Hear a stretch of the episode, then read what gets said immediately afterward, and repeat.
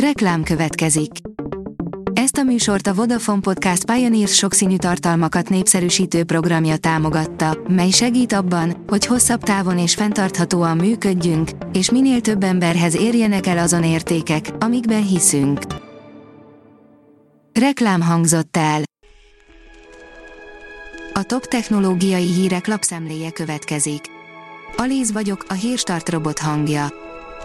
Ma december 26-a, István névnapja van. Figyelmeztetés a Microsofttól a Windowsról, írja az IT Business. A Microsoft figyelmeztetést adott ki a lejárt Windows tanúsítványokkal kapcsolatban, hangsúlyozva, hogy azokat a számítógépen kell hagyni, mivel szükségesek a visszamenőleges kompatibilitás érdekében. A GSM Ring szerint már meg is van melyik lesz az első Xiaomi mobil, ami 2021-ben bemutatkozik. Kiderült melyik lesz az a Xiaomi mobil, ami elsőként fog bemutatkozni az új évben, viszont azt, aki valami újdonságra számítana, azt el kell, hogy keserítsük. A startlap vásárlás oldalon olvasható, hogy a legjobb játékok gyerekeknek a téli szünetre. Manapság a gyerekeket csak ideig óráig lehet lefoglalni, azonban előbb-utóbb előjön, hogy a telefonnal szeretnének játszani, ilyenkor persze sok szülő vakarja a fejét, milyen játékot töltsön le, mutatunk egy listát, amin életkor szerint vannak csoportosítva az App Store legjobb játékai. A HVG írja, nem kell kidobni a régi számítógépeket, könnyű lesz feltenni rájuk a Google rendszerét a Google nemrég felvásárolta a Neverware nevű fejlesztő céget, amely a Chrome OS nyílt forráskódú változatára támaszkodva összehozta, hogy bármilyen számítógépre telepíteni lehessen az operációs rendszert. A Liner oldalon olvasható, hogy komoly gondba kerülhet az egyik legismertebb kínai vállalat. A kínai piacfelügyelet vizsgálatot rendelt el az Alibaba ellen, amiért az a gyanú szerint a kereskedőket kizárólagos partneri viszony megkötésére kötelezi.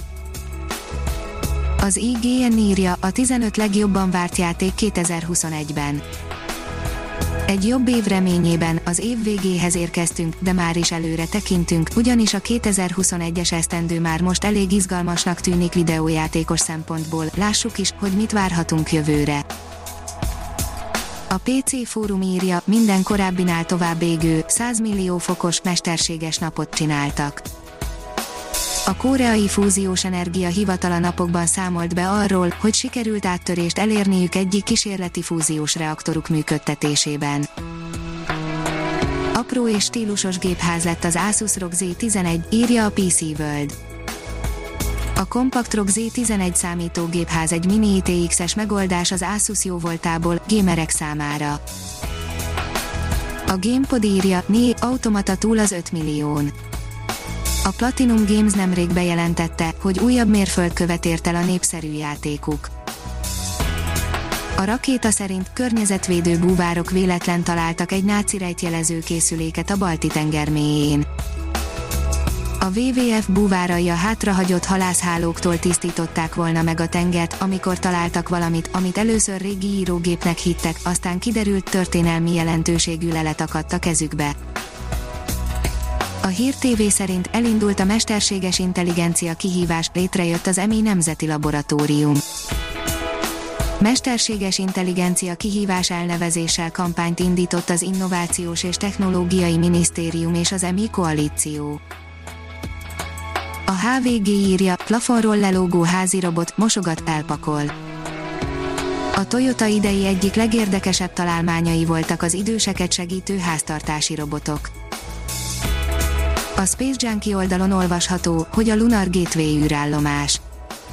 Itt a blogon sokat írtunk már az Artemis és az SLS Orion programról, ahol többször említésre került a tervezett új űrállomás is. A Gateway mostani cikkünkben a jó eséllyel megvalósuló, hol körüli pályára tervezett űrállomást mutatjuk be. A hírstartek lapszemléjét hallotta.